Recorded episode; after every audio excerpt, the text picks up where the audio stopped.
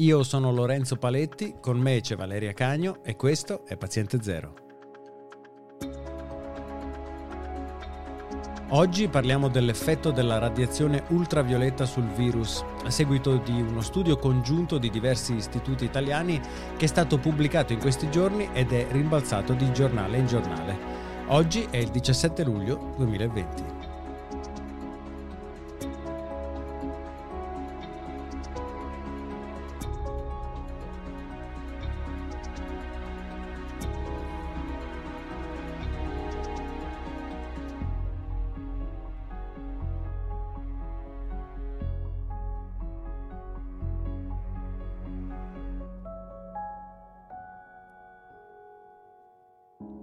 Ciao Valeria.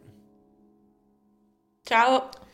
In questi giorni leggiamo sui giornali di una nuova ricerca dell'Università di Milano, dell'Istituto Nazionale di Astrofisica e dell'Istituto Nazionale Tumori che è stata appena pubblicata con preprint, cioè con un articolo ancora non approvato dai revisori scientifici e si parla, correggimi se sbaglio, dei raggi ultravioletti di trampiana memoria. Cosa è stato scoperto e come è stato effettuato lo studio?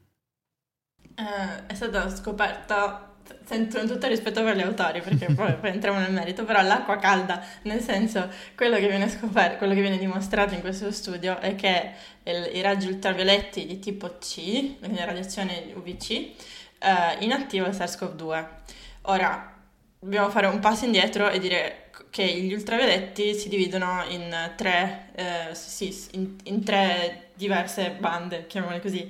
Quindi sono gli UVA, che sono tra i 315 e i 400 nanometri, gli UVB tra i 280 e i 315 nanometri, gli UVC tra i 180, 300 e i 280 nanometri. nanometri. Ora qui entriamo in un ambito che non è mio. Esatto, entro a gamba sì. tesa solo per dire eh, che cosa intendiamo quando diciamo tra i tot e i tot nanometri i raggi ultravioletti sono una radiazione elettromagnetica tipo la luce, con la differenza che hanno una frequenza differente rispetto alla luce che li rende invisibili al nostro occhio, ma questo non toglie che trasportino energia. E quella che tu dicevi, i nanometri, indicano la lunghezza d'onda, cioè la distanza tra un picco dell'onda e il successivo. Esatto, e gli UVC sono quelli che hanno eh, minore lunghezza d'onda ma più alta energia, ma allo stesso tempo sono anche quelli che sono schermati dall'atmosfera terrestre. Quindi questo prima cosa da ricordare, quindi gli UVC, cioè questo tipo di radiazione, non arriva al suolo.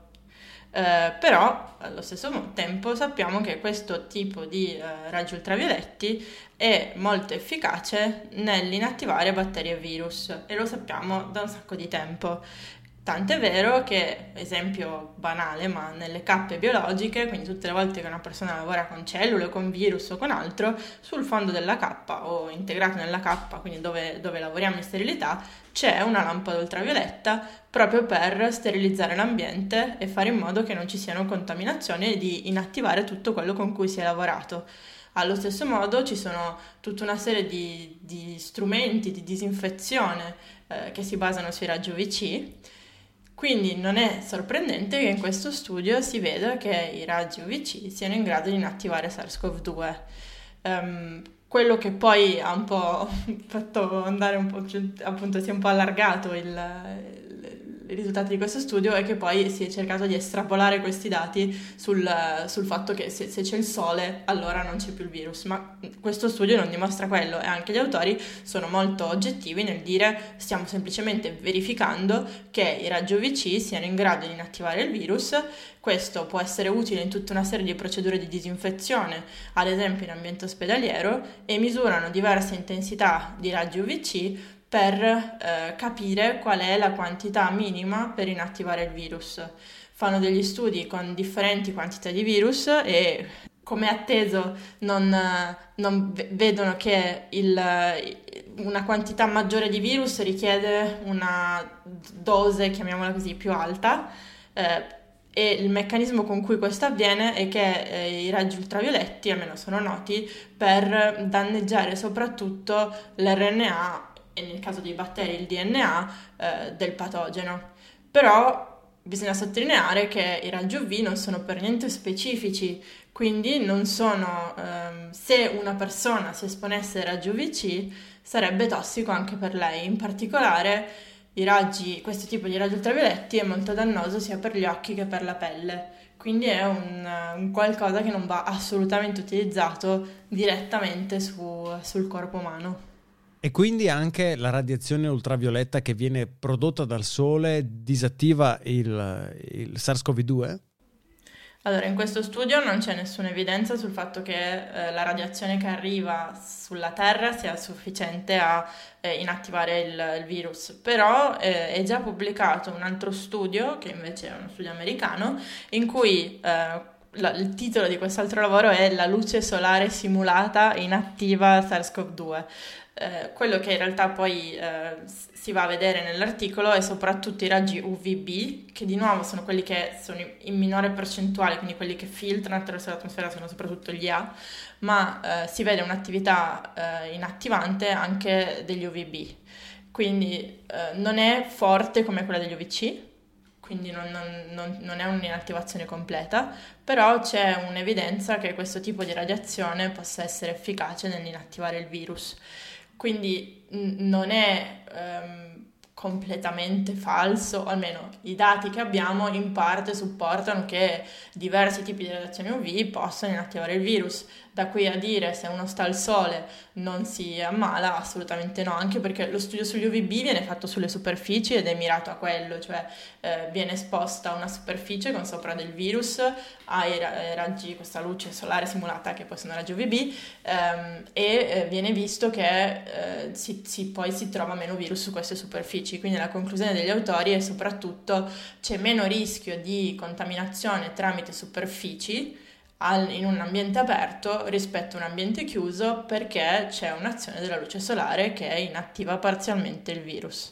E quindi eh, una volta conosciuti questi risultati, proprio per quello che dicevi adesso, cioè che non è, è una scoperta all'acqua calda, tra virgolette, come dicevi tu, e che Uh, non, non, è comunque ideale per un organismo umano essere colpito dai raggi UVC. Una volta noti questi risultati, se dovessero essere poi confermati, perché diciamo questo non è ancora, è ancora un po' prima, insomma, è, ha perfettamente senso, come dicevamo, che sia così, che usi potrebbe potrebbero avere i raggi UV nella lotta al SARS-CoV-2, cioè si potrebbero usare i raggi UV per sanificare un ambiente chiuso. A me viene in mente il, il barbiere che ha il contenitore a raggi UV per sanificare l'attrezzatura che, si, che, che esatto. utilizza. Quindi quello è un esempio, è un esempio di utilizzo di raggi UVC Uh, in realtà vengono utilizzati in, alcuni, in alcuni ambienti chiusi, quindi in alcuni laboratori biologici o di diagnostico o di altro ci sono le lampade con, che vengono accese solo di notte e solo in assenza di altre persone. Ovviamente deve essere sicuro che non ci siano persone perché ricordiamo che sono dannosi diversamente. Um, l'altra cosa da sottolineare è che prima dicevo li usiamo sotto le cappe biologiche, sono energetici e possono inattivare batteri e virus, ma sono anche molto facili da schermare. Quindi eh, una volta che l'ambiente è chiuso e non c'è nessuno alla diretta esposizione di questi raggi, eh, non c'è poi un pericolo successivo e uh, allo stesso modo ad esempio nelle cappe biologiche basta il vetro con cui le chiudiamo per schermare i raggi e non c'è nessun pericolo per l'operatore che è con una cappa chiusa all'interno di quella stanza. Uh, quello che appunto si, utilizzare, si può pensare di utilizzarli anche solo per inattivare ad esempio il... Um, il genoma, scusa, il, un campione, quindi un tampone biologico, molto spesso ci sono problemi del fatto che il, questo test diagnostico possa essere infettivo e si debba utilizzare in certi ambienti, quando invece se si può eh, inattivare con un metodo come questo o come la temperatura, poi questo campione potrà essere trattato in un ambiente a sicurezza minore perché non c'è più rischio di infettività per l'operatore. Per questo però bisogna fare degli studi precisi per essere sicuri che la lampada che viene utilizzata ha eh, una potenza sufficiente per inattivare completamente il virus. Chiaro, chiaro. Grazie mille Valeria. Grazie a te. Ci trovate su Twitter come paziente0pod, sempre su Twitter ci trovate con i nostri nick, siamo at Valeria Cagno e at Lorenzo Paletti, se avete domande potete scriverci a info-paziente0.net o inviarci un vocale su www.paziente0.net. Noi ci sentiamo al prossimo episodio di Paziente Zero.